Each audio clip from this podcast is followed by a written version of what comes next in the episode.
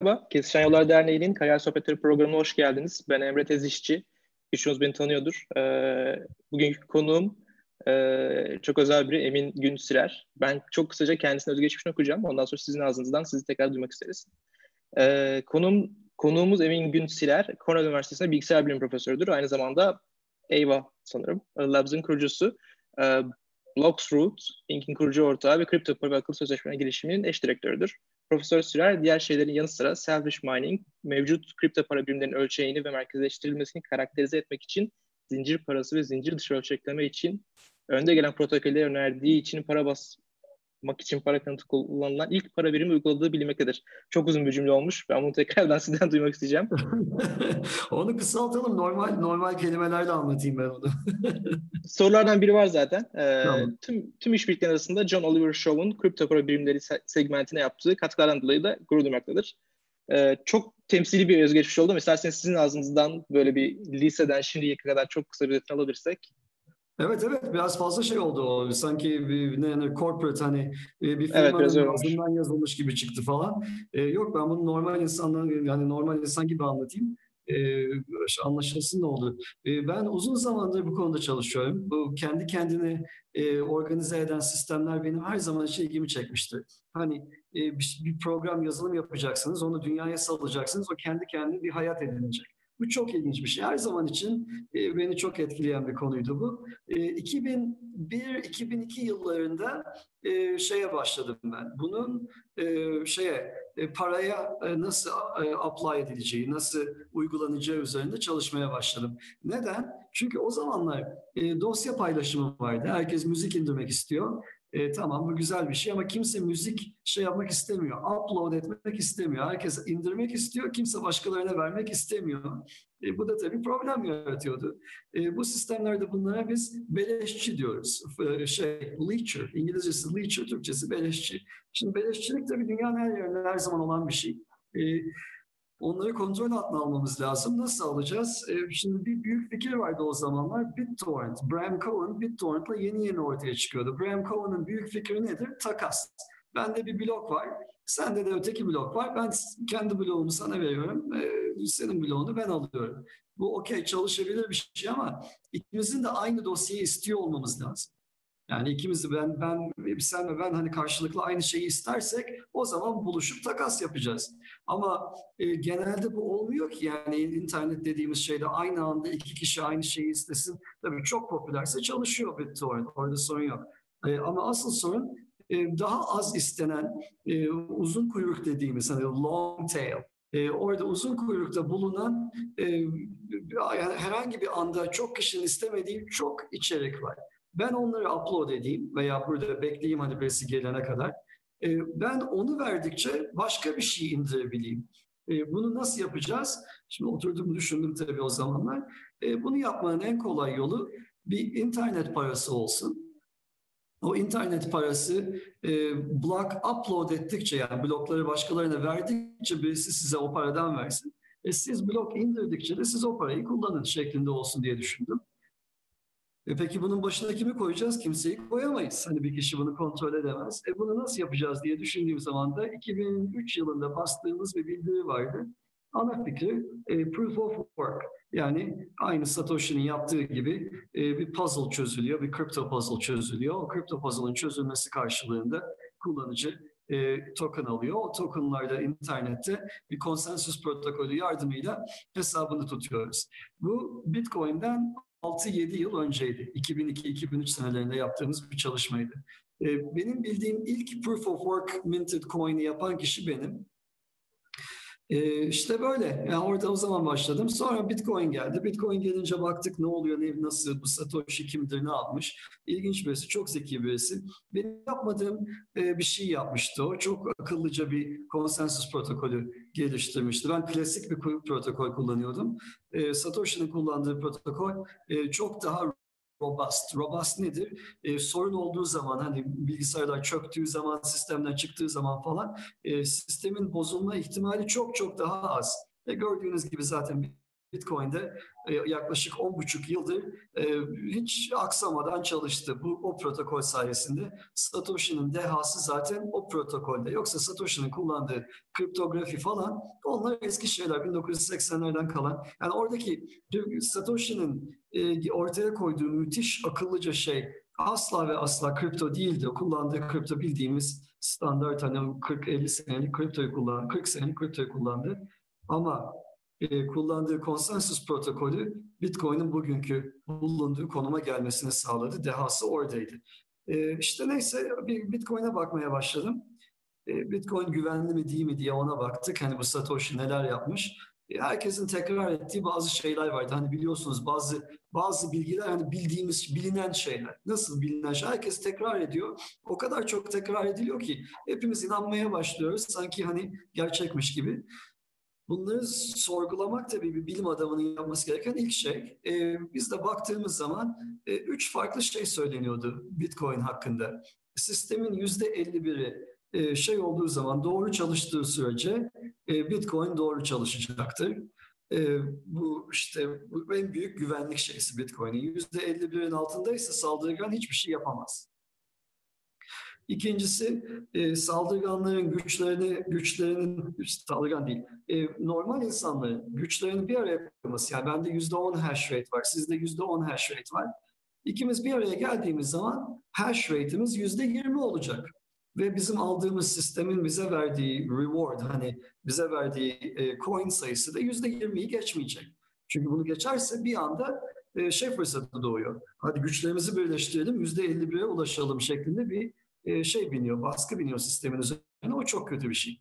E, buna da inanılıyordu. Yani yüzde onla yüzde on bir araya gelirse yüzde yirmi olurlar, daha fazla olamazlar şeklinde. E, işte bunun gibi bir üçüncü şey daha vardı. Şimdi unuttum fazla girmeyeyim detaylarına. Biz bunların hepsinin yanlış olduğunu gösterdik. ve selfish mining denen bir protokol keşfettik. Bu nedir?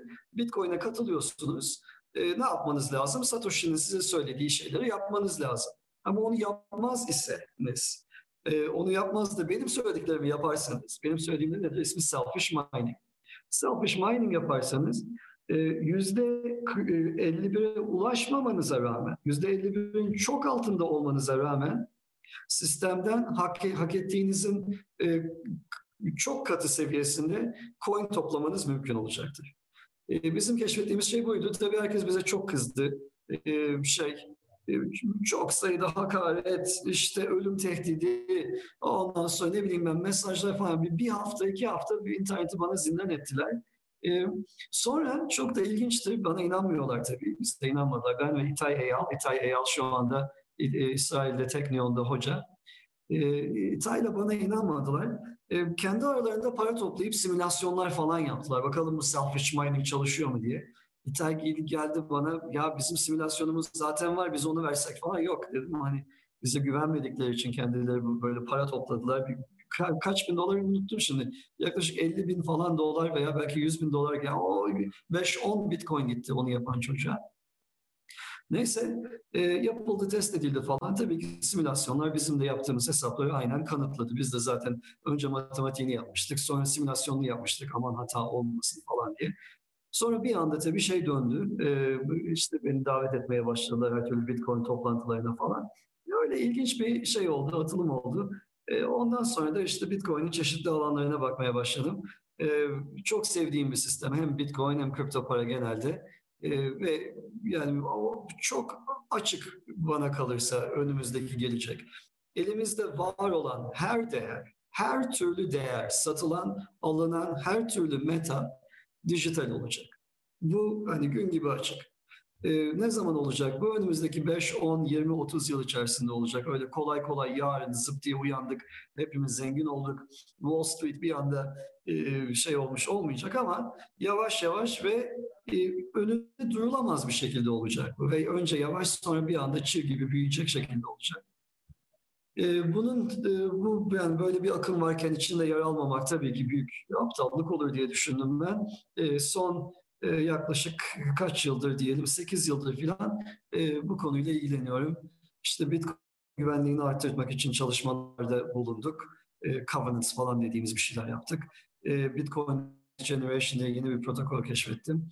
Daha sonra işte farklı şeyler üzerine çalıştım. Ethereum'daki DAO hack'ini e, herkesten önce ben buldum. Yalnız hastaydım o gün. Neyse uzun hikaye onu girmeyeyim. E, DAO hack'te de işte bir kağıt yazdık falan hani aman ha bu alet çok kötü olacak falan derken hacker geldi. Aynen bizim söylediğimiz şeylerden bir tanesini kullanarak e, bayağı bir para çaldı. E, işte neyse yani böyle ilginç bir şey. Bilim adamı olmanın getirdiği bir sürü sıkıntı var aslında. Ama bazı güzel şeyler de var. Hani e, arada sırada böyle geleceği görebiliyor olmak hoş bir şey. E, şanslıydım ben, iyi bir noktadaydım. E, şey oldu, e, hani büyük bir akımın öncülerinden biri haline geldi.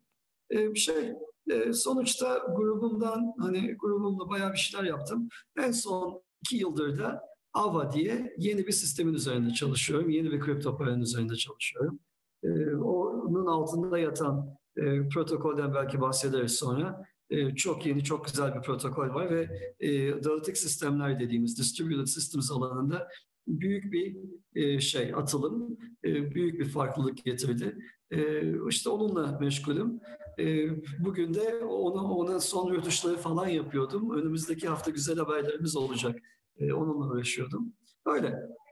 Çok teşekkürler. Her şeyi çok güzel anlattığınız için hiç bölmek istemedim ama soruların birçoğunu zaten cevaplamış oldunuz. Onları tekrardan sormayacağım o yüzden. Ben bizi izleyen bayağı genç arkadaşlar da var. O yüzden biraz daha öncesine gitmek istiyorum. Ee, liseden sonra Amerika'ya gidişiniz ve Amerika'daki ilk işini buluşunuz nasıl oldu? Yani Cornell'e eğitime, akademik olarak devam etmeniz. Ha, tabii kariyerim nasıl gelişti. Ee, şey, e, ben Levent İlkokulu'na gittim ben şeyden, e, küçükken İstanbul'daydık biz. E, bizim ailemiz e, şey, e, Yunanistan'dan Türkiye'ye geri dönen bir aileyiz biz. E, bir sabah bizimkiler uyanıyorlar. E, Rumlar geliyor sizi kesecekler diyorlar. E, o yüzden o şekilde yola çıkıyorlar doğuya doğru. E, işte e, derken e, işte de, dediğim gibi e, normal halk okuluna gittim. Hani bildiğimiz ee, orada şanslıydım ben. Ee, biraz da hani rekabetçi bir, bir insanımdır. Orada çok zeki bir arkadaşım vardı. İkimiz birbirimizle çok yarışırdık falan. Ee, o zamanlarda hani tek bir imtihanla giriliyordu şeye, e, liselere. E, o, çocukla şey yapmamız, kapışmamız çok iyi, iyi geldi bana. E, o, o sayede Robert Kolej'e girme ihtimali, şey, imkanı buldum. E, Robert'te de işte iyi çalıştım ettim falan. Ne oldu? Şey imtihanları geliyordu, üniversite imtihanlarına geliyordu. Lisenin son sınıfındaydım. Tabii lisenin son sınıfındaydım. Ee, üniversite imtihanına girmem lazım. O sınava çalışmam lazım. O sınav çok zor bir sınav bildiğiniz gibi ve her şey o bir güne bakıyor. O gün hani hastaysanız gitti olay zaten. Ee, o beni korkutuyordu biraz. Ee, bir yandan da Amerika'dan şeyler geliyor. Ee, ne, işte e, konuşmacılar geliyor okulumuza gelin şunu yapın bunu yapın falan diye. Ee, hani Amerika'ya başvurayım diye düşündüm. Ee, o başvuruları yaptım. Fizik ve matematikte de hani bayağı çalışıyordum o zamanlar. Neden bilmiyorum çok böyle hani geeky dediğimiz hani insanlar olur ya hani e, biraz yani inek bir insandım diyeyim ne diyeyim. Ama aslında Robert de inek olunmaz. Yani sırf inek olunca bilmiyorum. Ben bir yandan da bayağı bir şey olmanız lazım. Hani her alanda e, bir boy göstermeniz lazım. Hani bir, bir yandan koşuyordum, atletizm yapıyordum falan, bir yandan derslere çalışıyordum ama matematik bana kolay geliyordu hep. E, işte e, belki daha sosyal bir insan olsam şey olmazdı. E, ne ne e, matematiğe fazla zaman ayıramazdım falan ama biraz antisosyaldim o zamanlar. E, şey e, bilgisayarlar da yeni çıkıyordu. E, ve o zaman görmüştüm işte bir şeyde okulda gördüm. Bir tane tek bir bilgisayar vardı. Commodore PET. E, ona baktım. E, biz o zamanlar şey yapıyorduk. Babam apartman yöneticisiydi. E, böyle deste deste kağıt vardı. Bir de böyle kollu toplama makineleri vardı. Biz babamla oturur kollu toplama makinesini çıkıp çıkıp çıkıp Fasit, Fasit'tir ismi, ismi onların. O Fasit cihazıyla biz toplamaları yapardık. İşte acayip yorucu bir şey. İnsanın kolu yoruluyor. Onu çevirmekle. Bölüyorum ama gerçekten çok genç gözüküyorsunuz. Ee, yani o, o fasit makineler deniz çok eski zamanlar gibi geliyor şu an. Tabii tabii. Ben, ben küçükken bizim trilobitimiz vardı. Din, dinozorlarla oynardık biz. Peki işte. devamını bölmüyor o zaman. Neyse. Yok o fasitle toplama yapıyorduk o zamanlar. O zamanlar şeydi ya ne, ben lisedeyken tek kanal vardı televizyonda falan yani ben öyle söyleyeyim. Siyah beyazdı hatta. Renkli televizyonlar sonra geldi. E, neyse e, o cihazı şey, şey gördükten sonra Commodore PET'i gördükten sonra bir anda Aa, acayip bir şekilde hani babamla yaptığımız işleri hızlandırabilirim falan diye bir heyecanlandım falan. Bununla neler yapılır? O bir sürü güzel şeyler yapılır. Basit basit hani çok kötü oyunlar falan yaptım o zamanlar. E, Basic lisanında. Öyle başladım. E, şey sonra dediğim gibi e, bu okul şeysi gelmeye başladığı zaman okullara girme vakti geldiği zaman e, fark ettim ki hani Amerika'ya başvurmak çok zor bir şey değil. E, Amerika'nın hani yaptığı çok güzel yaptığı bir şey var. O da bey, kendi beyin göçünü engelliyor. Dışarıdan beyin göçünü kendisine çekmenin yollarını bulmuş. E, ve e, başvuruları yaptım. E, burs aldım. Princeton Üniversitesi'nden burs aldım. E, işte almasam zaten gidemezdim. O rakamlar falan o zamanlar dahi stratosferdeydi. Yani acayip yüksek fiyatlar talep ediyorlardı. O Türk lirası da acayip hani dibe vurmuştu o zamanlar. Hani Türkiye'den birisinin o zaman Amerika'ya gidip okuması gayet zordu. E, neyse sağ olsunlar şey bir burs verdiler. Bayağı güzel bir burs verdiler. E, o sayede gitmeyi başardım. E, işte dört sene Princeton'da okudum. E, işte dördüncü senenin sonunda baktım hani okumayı seviyorum. E, daha da fazla okumak istiyorum. Hani master programına falan master yapmak istiyorum. Ama master programına gidip de e, gitmek hani kolay değil. Yine bir ekonomik şey gerektirecek. Para ödemek gerekecek. Yine 35 bin dolar belki daha fazla ödememiz lazımdı o zamanlar. Bugün hatta daha da fazla olabilir. 45 falan olabilir bugünlerde. E, çok çok geldi bana bu. E, doktora programlarına baktım. Doktora programlarında şöyle bir şey var. Amerika'da hani Türkiye'de önce e, lisans sonra master sonra doktora yapılır. Avrupa'da genelde böyle.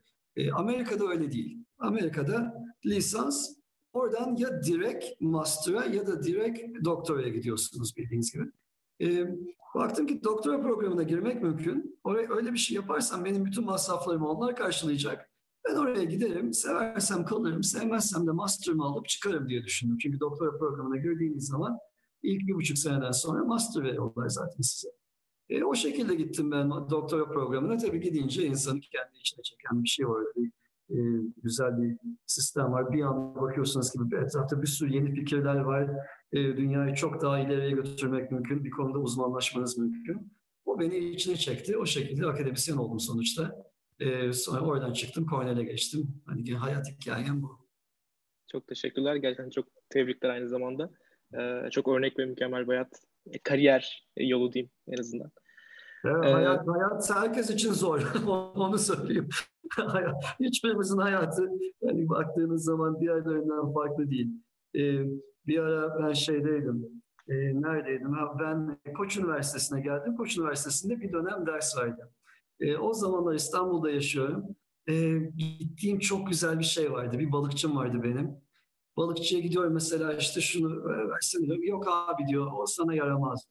Ne kadar güzel bir şey yani. Bu bir tek Türkiye'de olan bir şey. Amerika'da asla ben satış yapmayayım diyen bir satıcı bulamazsınız. Anında satarsın ne kadar malı kötü olsa iyi. Ee, bir öyle bir adamım vardı bir de turşucu vardı yanında. Müthiş tabii bunlar. Ee, bir gün çıkarken fark ettim ki ya dedim hani benim hayatım neyse bu işte yani al kazandığımız şey maaşımız sıfıra yakın bir şey falan. Ama balıkçım var kötüyse vermiyor. Turşucu var yanında müthiş bir adam yani her seferinde acayip. Bill Gates'in hayatı hani adamın şeysi net e, kazancı benimkinden ne bileyim ben milyonlarca kat daha yüksek. Ama adamın turşucusu, turşucusu yok. Şeysi, balıkçısı hiç kesinlikle yok. Önüne konan dantilik yemeği yiyor. Ailesi nasıldı bilemem. Yani böyle bakınca bir anda fark ediyorsunuz ki e işte yani hayat herkes için aslında aşağı yukarı aynı. E, hepimiz aynı zorlukları çekiyoruz. Hepimiz aynı şeylerden, bazı şeylerden geçiyoruz. Kariyer olarak ben şanslıydım işte şeydeyken, lisedeyken de son birkaç sene içerisinde çalıştım. Hani lisede ama örnek öğrenci falan değildim ben. Asla olmadım. E, Türkçe derslerden zar zor geçtim. Dört buçuktan beş alıp geçtiğim o kadar çok ders var ki. Coğrafya, e, Türkçe falan bunları ben tarih, o, o çok zor çalışarak geçtim. Bir tek matematikte, fizikte gayet, yani biyolojide de iyiydim. Yani öyle bilim derslerinde onlar hoşuma gidiyordu falan. E, kendi başıma da çok okudum. E, o sayede geldik buralara yani biraz da şans, biraz değil bayağı da şanslı tabii. Bir de bana kalırsa benim hani beni özel yapan şey bana kalırsa. Asla ve asla hani şeyde bir şey değil. Hani benim bana benim, benim sahip olduğum özel bir bir şey değil bana kalırsa. Ama tek bir şey var gurur duyduğum. O da her zaman için kendi etrafımda e, zeki ve temiz insanları bulundurmayı becerebildim. Bundan dolayı da çok gururluyum. Yani kendi yaptığım şeylerden dolayı değil, çevremdekilerin yaptıklarından dolayı, öğrencilerimden dolayı özellikle gurur duyuyorum. Ee, onları bulmak, yetiştirmek, onlarla beraber çalışmak, onlardan birçok şey öğrenmek yani müthiş bir e, duygu, müthiş bir zevk, müthiş bir e, ayrıcalık. O sayede geldim ben buralara. Tebrik ederim tekrardan ve teşekkür ederim cevabınız için. Ee, gelen bir soru sormak istiyorum. Bir gününüz nasıl geçiyor diye sormuşlar. Bugün, mesela bugün nasıl geçiyor? evet mesela. Bugünü anlatabilirim. Sabah kalkıp uyandım. Ee, şu anda Ava'nın şeyini yapmaktayız. Son son release'ini, son hani kodun e, son rötuşlarını yapacağız. E, onun anonsunu yapacağız falan diye e, şey yapmaya başladık, e, çalışmaya başladık. E, bu ne demek? E, bu sabah uyandım, şey e, hani press release vesaire gibi şeylerle geçti. E, onların üzerinde çalıştım. Bunu yapması gereken arkadaşlar. Şimdi bu akademik bir şey değil. Bu çok hani zeki bir şey de değil. E, özel bir şey de gerekmiyor ama birisinin yapması lazım. Onu oturup ben yaptım tabii maalesef. Oturduk onları press release'i yazdık. Sonra e, demin bir öğrencimle konuştum. O günümün yani bu, o ilk uyandığımda yaşadığım şey felaket bana kalırsa. Hani hiçbir özel bir şey yok. Orada yazı yazıyoruz falan. E, şöyle mi diyelim, böyle mi diyelim. E, ama sonra öğrencimle konuştum. E, Ava'nın üzerinde yaptığımız bir uygulama var. E, henüz tabii halka açmamız mümkün değil. Bahsetmem ve detaylarına girmem de mümkün değil. E, ama çok ilginç bir şey. Kripto dünyasının tanımadığı, bilmediği bir, bir, bir şey bu. E, bizden önce yapanı yok. E, onu e, onun karşılaştığı bir sorun vardı. E, on, onun hakkında konuştuk. Yani nasıl çözelim bunu, ne yapalım diye. E, güzel bir teknik konuşma oldu. Yaklaşık hani 45 dakika falan e, bir şey sistem mimarisi dediğimiz yani bunu nasıl çözeriz, e, nasıl bir algoritma kullanalım, e, nasıl bir ekonomik sistem kuralım, özellikle nasıl bir ekonomik sistem kuralım ve arkasındaki algoritma nasıl olsun e, diye düşündük. O güzeldi. O hani günümün en yüksek noktası oydu. E, şimdi günümüzün ortasındayız burada. Saat 12 olmak üzere. E, birazdan Blight Masters'la konuşacağım bugün. Blight Masters bilmem tanır mısınız? E, Goldman Sachs'teydi, JP Morgan'daydı. Credit Default Swap denen şeyleri icat eden 2008'de dünya ekonomisinin çöküşüne sebep olan CDS'lerin bulucusu. Ama e, benim yakından tanıdığım bir insan, çok çok zeki bir insan. Tabii ki bir çöküş, hani CDS bulmak başka, CDS'den dolayı sistemin çö çökmesi bambaşka şeyler. O ikincisinin suçu Blight Masters'ın değil. E, Blight Masters'la konuşacağım. E, onun dışında konuşacağım bazı işte kripto dünyasından insanlar var.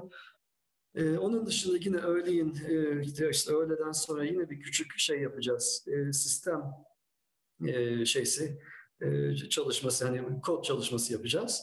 E, code review yapacağım bu öğlen. E, ondan sonra da akşam e, şeyle mühendislik takımıyla sokağa çıkıyoruz. Hani dışarı gidip yemek yiyeceğiz. Öğlen işte cuma cuma akşamı.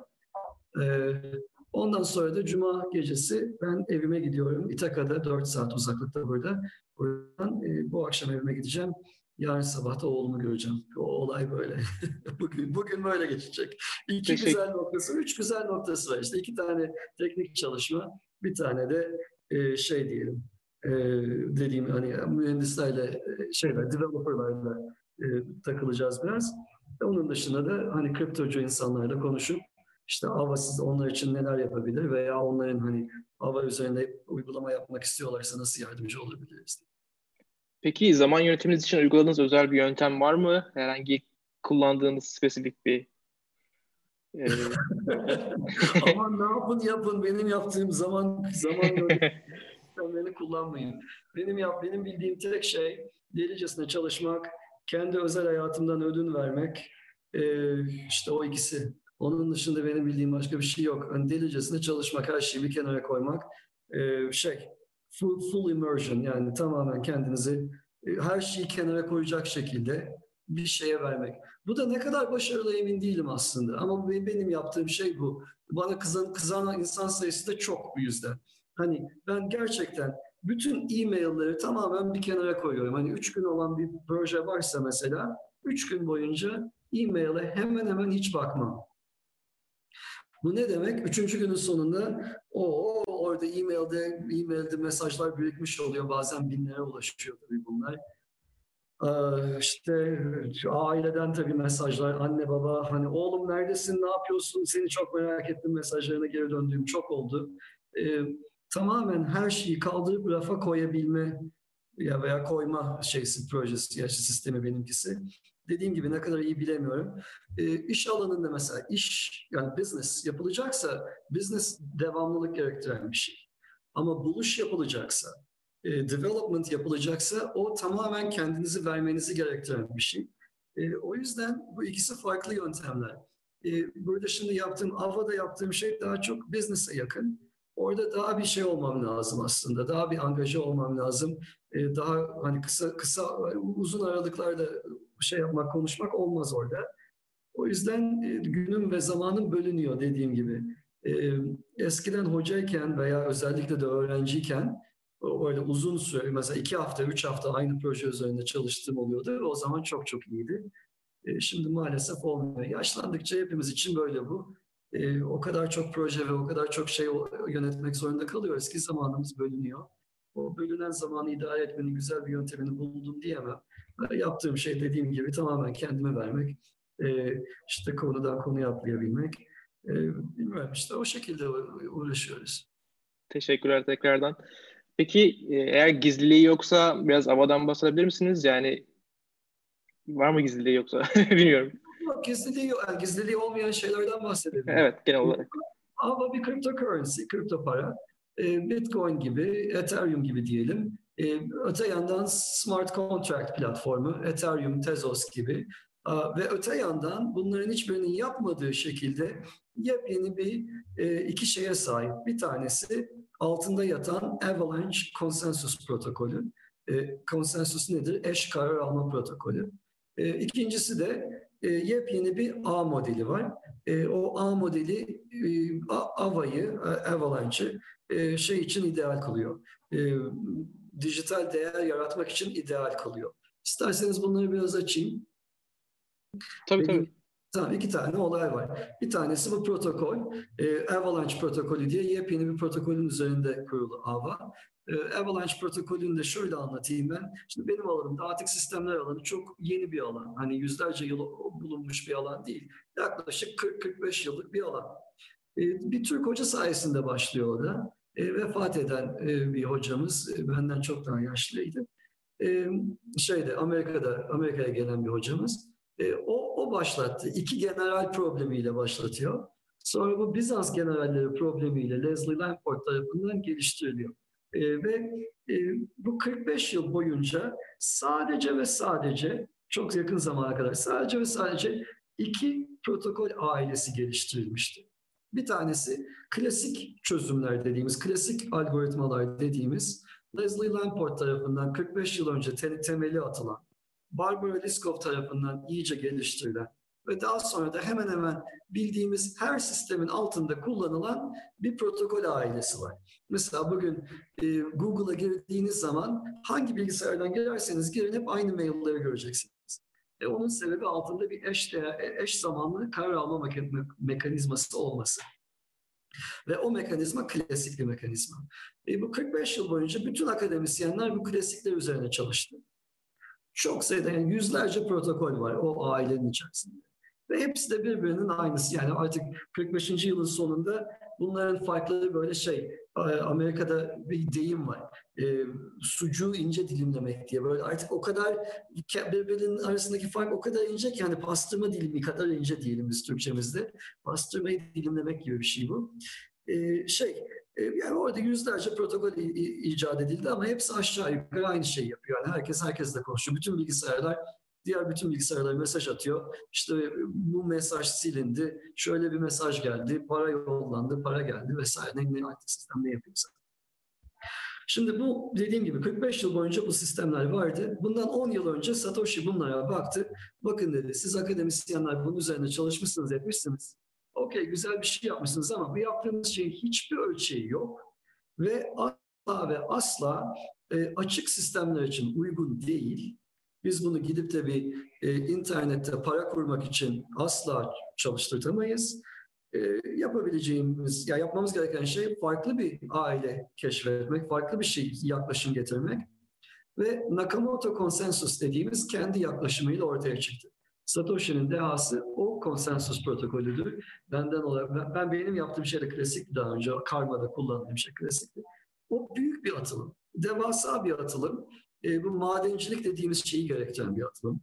E, ve fakat dediğim gibi e, hem robust yani e, olabilecek her türlü kötü harekete karşı çok dayanıklı, dayanıklı Türkçesi robust. E, çok dayanıklı bir sistem ama e, madencilik acayip elektrik gerektiren bir sistem. Acayip merkezi bir sistem. Bugün madenci olmak istiyorsanız Çin'de Cihan Wu'yla hani kol kola arkadaş olmanız lazım ki size cihazları satsın, siz cihazı kullanın, ucuz elektrik bulun, onunla para kazanın falan çok karmaşık e, ve dünya için, ekoloji için çok kötü olan e, bir sistem. Bugün baktığımız zaman dört nükleer elektrik santralı kadar elektrik kripto para madenciliğine gidiyor. E, o elektriği biz çok daha verimli işler için kullanabiliriz. Ve sonuçta da ortaya çıkan şey de fazlasıyla merkezi. Bugün e, şey, e, Bitcoin'in mesela yaklaşık 19-20 tane madenci havuzu var. E, 19-20 kişiyi koordine etmek için benim bu kadar şey elektrik harcamama gerek yok ki 19-20 kişiyi ben telefonla dahi kontrol ederim. Hani e, koordine ederim. E, dediğim veya klasik veya klasik protokoller 19-20 kişi için çalışır. Satoshi'nin vizyonu binlerce kişi bunun içine girsindi. Maalesef o vizyonu gerçekleştiremedik biz o protokol. Ve bundan yaklaşık bir buçuk sene önce büyük bir atılım oldu. E, kendisine Team Rocket diyen e, gizli bir grup e, yeni bir protokolle ortaya çıktı. Avalanche protokolü bu, çığ protokolü. Ve çalışma şekli çok farklı. Klasikten de farklı, Nakamoto'dan da farklı. 45 sene içerisinde sadece ve sadece üçüncü defa böyle bir atılım oldu. E, bu Avalanche'ı biz AVA için aldık, kullanıyoruz. E, AVA'nın altında yatan protokol. Çok çok daha hızlı. Madencilik yok. E, binlerce transactions per second. Yani işlem hızı saniyede binlerce işlem. E, daha önemlisi bitirme hızı, finalizasyon hızı bir saniyenin altında. Network'ın e, boyu ne olursa olsun. Bu büyük bir şey. Hani milyonlarca kişi birebir bir, bir katılabiliyor sisteme ve ben ödeme yapacağım dediğiniz zaman ödeme bir, bir saniyenin altında gerçekleşebiliyor. Ee, bunun dışında nesi var? İşte throughput, latency, başka ne dedik? Ha, katılı katılımcı sayısı da milyonlara ulaşabiliyor. Ee, işte, ben bir şey sorsam, staking, staking hakkında ne düşünüyorsunuz? Ee, Avalanche staking protokolü. Ee, her protokolün bir şey kullanması lazım. Ee, hani tek bir kişi gelip de ben ben 10 milyon kişiyim dememesi lazım. Onu derse bir anda bütün sistem bozulur. O yüzden Avalanche'de staking kullanıyoruz ki e, işte e, elinizde ne kadar coin varsa ancak o kadar e, çok kişi olarak gösterebiliyorsunuz kendinizi. Daha fazla bir şey yapmanız mümkün değil. Sistemi bozmanız mümkün değil. Staking yeşil, staining sustainable, staking ekolojik enerji tüketimine gerek yok. O yüzden Avalanche'ın altyapısında staking kullanıyoruz. Bu Avalanche'ın veya Ava'nın iki büyük atılımından bir tanesi. Bu protokol çok çok daha hızlı. Bu bir. İkincisi de yepyeni bir ağ modelimiz var. Şimdi diğer her coin aynı şey yapıyor. Ne diyor size? Benim bir coin'im var diyelim X. Ee, benim bir virtual machine'im var. Bu coin'in nasıl kullanıldığını gösteren. İşte o da bu. Hani Bitcoin ise Bitcoin Scripting Language. Ethereum ise Ethereum Virtual Machine. Bir de bir tane ağımız var. Okey. Ee, işte o virtual machine o ağda e, konuşlandırılmış. Onun üzerinde kullanacaksınız diyor. İşte insanlar coin'ları alıyorlar. Bütün işte internette şıl ediyorlar falan. Hani coin'imi al, bizimkisi en iyidir falan şeklinde. Okey. E, ama böyle değil. Bizim vizyonumuz şöyle. Biz bir altyapıyız. İnternet gibi bir altyapıyız. İnternet sağlayıcısı gibi bir altyapıyız. Avva'nın üzerinde binlerce farklı coin olacak.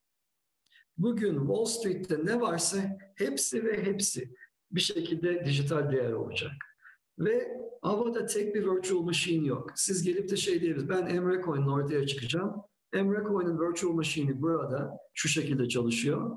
Emre Coin'in kendine has bir ağı var. O da e, şu, şu, şu insanlardan oluşacak. Nasıl insanlardan oluşacak? Onu siz belirliyorsunuz. Bu ne demek? E, o grubu belirlerken e, ne işte ne istiyorsanız onu e, dayatmanız mümkün. Mesela ne diyebilirsiniz? Benim sistemime katılacaksanız öyle herkese almıyorum. Raspberry Pi'la, ufacıcık laptopla falan katılamazsınız. Çok miktarda resource'unuz olması lazım. Mesela. Veya e, cep telefonuyla katılacaksınız. Sadece ve sadece cep telefonu kullanan insanlar istiyorum. Veya Türkiye'de olacaksınız veya Türkiye dışında olacaksınız. Şu anlaşmayı imzalamış olacaksınız. E, BDK'nın koyduğu, öngördüğü e, işte ne varsa kural onu enforce edeceksiniz. Amerika'daysanız SEC'nin kurallarını enforce edeceksiniz. Hani şey yapacaksınız. E, insanlara empoze edeceksiniz. Neyse kural. E, bu sayede legally compliant nedir? Hukuki altyapısı tam yeni coinler üretmek mümkün. Şimdi Bitcoin'e baktığımız zaman Bitcoin sadece ve sadece kendi virtual machine'ini kullanıyor ve sadece ve sadece kendi ağı var. Ve o kurallar kendine ait bir kural. Yani Satoshi'nin koyduğu kurallar. Bizim e, hukuk sistemimize ait bir kural değil. Bitcoin Türk hukukuyla e, bitişen bir şey değil. Bitcoin aynı zamanda Amerikan hukukuyla da bitişmiyor. Bitcoin'in kendi hukuku var. O yüzden Bitcoin sistemine şey yaptığınız zaman, e, abone olduğunuz zaman bir anda kendinizi cypherpunk diye buluyorsunuz. Bir anda o zaman devlet aş devleti aşağı çekelim. Bütün dünya bambaşka olsun. İşte Avrupa Birliği avroyu bıraksın, Bitcoin'e geçsin falan diye bir öyle bir e, şeyin e, hani düşünceler zincirinin e, en tepesindesiniz. Bir çoğu insan da kendini bir anda en altta bulu veriyor. E tamam güzel şeyler bunlar hani bazıları bence güzel. Politikacıların ellerinde fazlaca güç var. Onu almamız lazım o kesin. Algoritmaya geçmemiz lazım tabii o kesin. Ama bütün dünya hani avrosunu, dolarını bırakıp da bitcoin'e geçecek mi? Hani Allah kolaylık versin diyeyim. E, arkanızdayız arkadaşlar diyorum. Bitcoin benim de çok sevdiğim bir sistem. Ama bana kalırsa onun bu yani o vizyonun gerçekleşmesi düşük bir ihtimal. E, bizim yaptığımız şey farklı. E, AVA e, dolarla kapışan bir şey değil, Bitcoin'le kapışan bir şey hiç değil. AVA başkalarının dijital değer yaratmasını sağlayan bir platform. Ve bunu yapmak isteyen çok sayıda insan var. Ve fakat yapamıyorlardı. Çünkü hukuki altyapı el vermiyor. Şimdi biz konuştuğumuz zaman buradaki e, işte gayrimenkul sahipleri. Adam şey diyor ne desin? Brooklyn'de bir sürü benim arazim var diyor. Veya Manhattan'da bir sürü gökdelende kat kat e, şeyim var yani elimde olan e, mülküm var. Ben bunları kiralamak istiyorum veya e, fractionalize hani kesirleştirip küçük küçük küçük bölüp dünyanın farklı yerlerine satmak istiyorum. Singapur'da para yok mu? Veya Endonezya'da veya Çin'de acayip delicesine para var. Gidecek yer arıyor ama gide, gidemiyor. Çok zor. E, neden? Çünkü e, hani siz bir Singapur'da yaşayan bir insan olduğunuzu düşünün.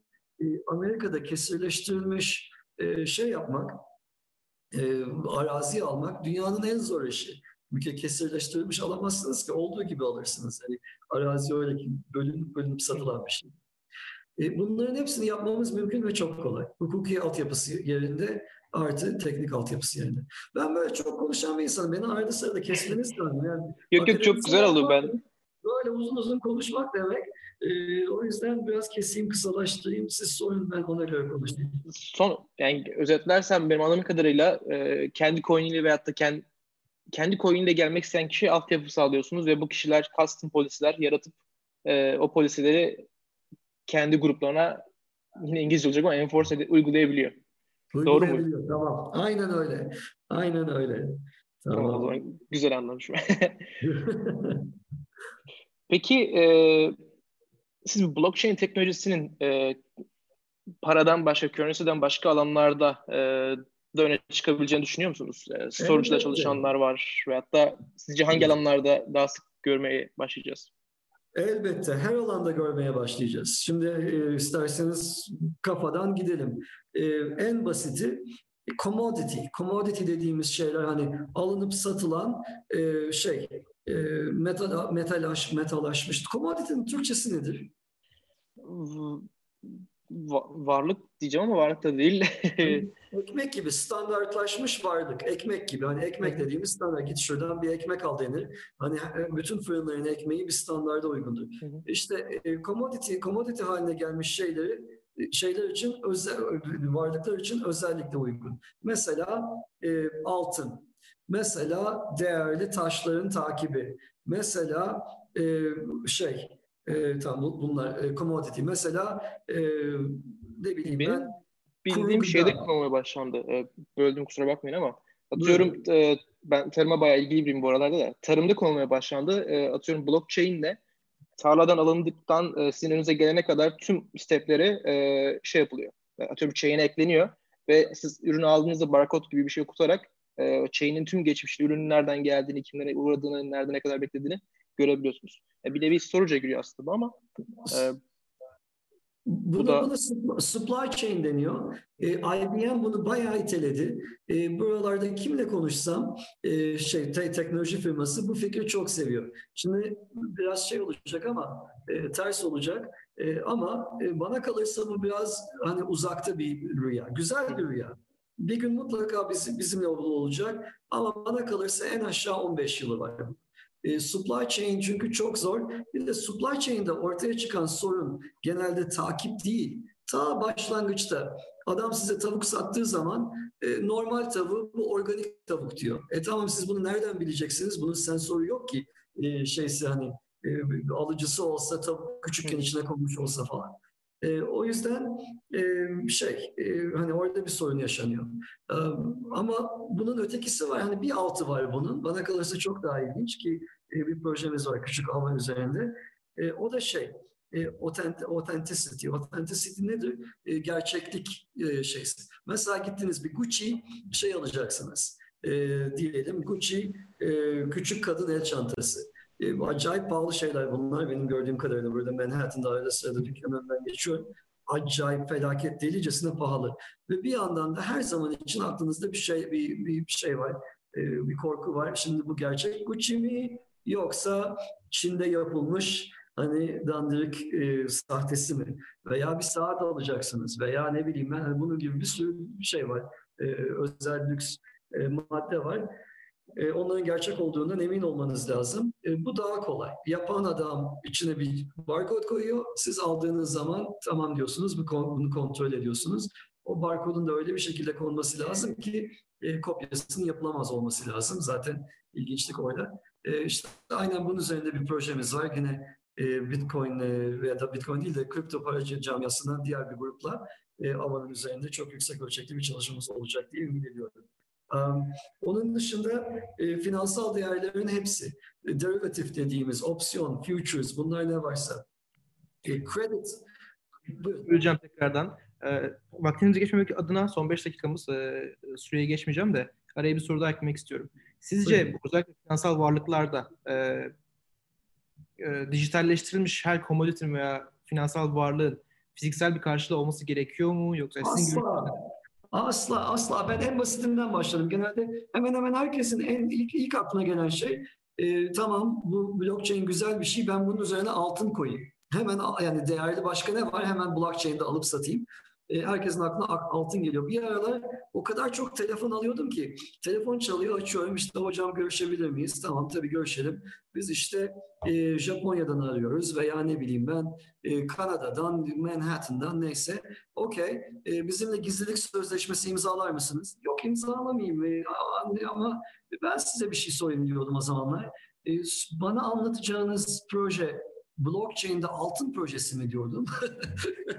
Nereden bildiniz falan şeklinde. Bu yaklaşık 3 sene evvelinin projesi. O yüzden herkesin aklına ilk gelen şey o olduğu için onu söyledim. Asla ve asla. Dolar var atıyorum. Bir dolar gerçekten de bir e, dijital dolar değerine e, denk gelen bir şey de vardı, coin de vardı. Evet evet. Stable coin dediğimiz olay. O çok ilginç bir şey. 1 lira diye bir grup var Türkiye'de mesela. Benim yakından çalıştığım bir grup. Onlar öyle bir şey sistem çıkarttılar. Ava'nın üzerinde de tokenlarını şey yapıcı sağlayacaklar. Onlar da çalışıyoruz biz çok yakın bir şekilde. Çok başarılı bir grup.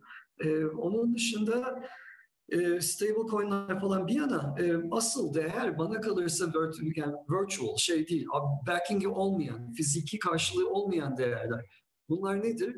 Sözleşmeler, e, credit e, şey credit obligations. Yani ben sizinle bir anlaşma borç diyelim. Hani borç anlaşması. E, borç anlaşmalarının bin türlü farklı yöntemi var onlar. Bunun dışında ileride gelecekte para akımını sağlayacak çok sayıda e, anlaşma var yapılabilecek. E, bunlar bunlar üzerinde çalışıyoruz. Income sharing agreements Amerika'da çok meşhur bir şey bu. E, mesela diyelim 18 yaşındasınız, okula gitmek istiyorsunuz. E, önümüzdeki hani okuldan çıktıktan sonraki 10 senenin e, 10 sene kazanacağınız gelirin bir kısmını vaat edip e, okul için para toplamak e, mümkün. E, bunu yapmak isteyen projeler var vesaire vesaire. Çok kadar çok hani virtual, virtual şey var ki, virtual de sanal. O kadar çok sanal değer var ki. Ve onların toplamı trilyonlar seviyesi. Çok teşekkürler. Son sorum soruyorum uzman size. Ee, sizin bizi izleyen gençler için, Türkiye'deki öğrenciler için e, genel olarak tavsiyeleriniz nelerdir? Ee, yani blockchain ile alakalı olmak zorunda değil ama genel olarak neleri tavsiye eder, neleri önerirsiniz? Çok zor bir soru. Fazla da vaktim yok. O yüzden e, blockchain ile ilgili tek bir şey söyleyeyim. O da şu. E, şimdi blockchain alanı çok çok ilginç bir alan. Çok sayıda farklı konuyu kapsayan bir alan. Ekonomi de var içerisinde, bilgisayar bilimi elbette ki var. Onun dışında daha işte oyun teorisi vesaire o kadar çok konu Matematik, e, so, sosyoloji, antropoloji hepsini içinde kapsayan çok ilginç bir alan. Ama işin içine para girdiği zaman bir anda e, insanı şeye çekmesi mümkün, trade'e çekmesi mümkün. Hani alım satım yapayım, day trader olayım, para kazanmaya çalışayım, bunu alıp bunu satayım falan. E, o bana kalırsa bir girdap. Ve o girdabın içerisinde değer üretmek çok zor. O yüzden benim vereceğim tek akıl bana kalırsa ne yaparsanız yapın e, değer üretin. Ne yaparsanız yapın yeni teknoloji üretin. Başkasının yapamadığı bir şey yapın. Eğer hani siz yapmasanız başkası gelecek hani Manhattan'da böyle bir sürü böyle e, kurt adam var. E, bu kurtlar gelip yapacaksa onlar zaten sizi silip süpürecektir. Bırakın onlar yapsın. Onların yapamadığı o kadar çok şey var ki dünyada. E, ve bizim de demografimiz mükemmel. Çok genç bir ulusuz. Çok zeki bir ulusuz ve ben her bir tarafı gidip gezip gördüm bu AVA şeysi yüzünden, AVA hakkında konuşma yaparken, işte akademik kariyer sırasında falan. E, dünyanın sayılı dinamik merkezlerinden biriyiz. Bizim ulusumuz gerçekten çok çalışkan. Gidin bugün bakın İtalya'ya, gidin bugün bakın Danimarka'ya. İnsanlar nasıl yani tavırları bile böyle daha farklı, yavaş, e, kendilerini fazla yormak istemeyen bir grup. Oysa bizim ulusumuz böyle değil. Potansiyelimiz çok yüksek. E, onu kullanmamız lazım ve onu teknoloji için kullanmamız lazım. Şark kurnazlığıyla ileriye atılım yapacak bir ülke değiliz. Küçük oyunlarla kısa alanda, hani dar alanda kısa paslaşmalarla falan ileriye atılım yapacak değiliz. Uzun düşünmemiz lazım, teknoloji üretmemiz lazım ve bir yandan da ufkumuzu geniş tutmamız lazım. Bu yeni teknolojiler geldiği zaman herkesi sıfırlıyor. Hani cep telefonu teknolojisi geldi. Bir anda 7 milyon insanlık Finlandiya Nokia gibi bir firma çıkarttı ortaya. Nasıl çıkar? Yani 7 milyon kişi nedir? İzmir İzmir'den küçük ne bileyim mi? Hani Konya vesaire hani Konya'yı Burdur'u toplasak e, Finlandiya'dan büyüğüz. Niye çıkmasın Nokia gibi bir e, firma Konya'dan Burdur'dan? Gayet rahat çıkar. Bizim insanımız çok daha çalışkan, çok daha zeki. E, o yüzden ufkumuzu geniş tutalım, şeyimizi e, genelde Türkiye'ye yönelik çalışmalar yapmayalım. Dünyaya yönelik çalışmamız lazım. Ve bunu da e, her zaman yapamıyoruz. Yani her zaman yapılmıyor bu. E, fırsat olunca yapılıyor ancak. Hani teknoloji yeni bir şey getirdiği zaman ona atlamamız lazım. Ufkumuzu geniş tutup hani Amerika'da olan şeyi aldım Türkiye'ye getirdim değil. Amerika'da olmayan bir şeyi Türkiye'de yaptım dünyaya satacağım diye yaklaşmamız lazım. Ve blockchain alanı özellikle bunun için çok uygun. Ee, var olanları aşağı çekecek, var olan kapı kenarlarını tutmuş e, şeyleri, incumbent dediğimiz hani e, yer almış insanların e, pozisyonlarını e, şey tehlikeye atan bir sistem. Bu da ne demek? E, girişimciler için büyük bir fırsat demek. Onları kenara etmemiz, yepyeni daha güzel sistemler kurmamız, insanlara çok daha kolay e, alım satım sunacak, yeni değerler sunacak sistemler kurmamız mümkün. E, genç arkadaşlara söyleyeceğim şey onların üzerinde çalışmak, dünyada var olmayanı var edip o şekilde hepimizi ileriye götürmeleri, götürmelerini sağlamak. Gerçekten çok teşekkürler hem cevaplarınız için hem değerli vaktiniz için. Ee, biliyorum aceleniz var, sizi daha fazla tutmayayım. Ee, son bir söylemek bir şey yoksa e, yayınımızı bitirebiliriz. Çok teşekkür ederim bana zaman ayırdığınız için. Genç arkadaşlara başarılar. Ee, hep beraber bütün e, bu, bu dünyasına bu işler nasıl yapılıyor göstereceğiz diye ümit ediyorum. Çok sağ olun. Biz teşekkür ederiz. Görüşmek üzere. Kendinize iyi bakın. İyi günler, iyi akşamlar.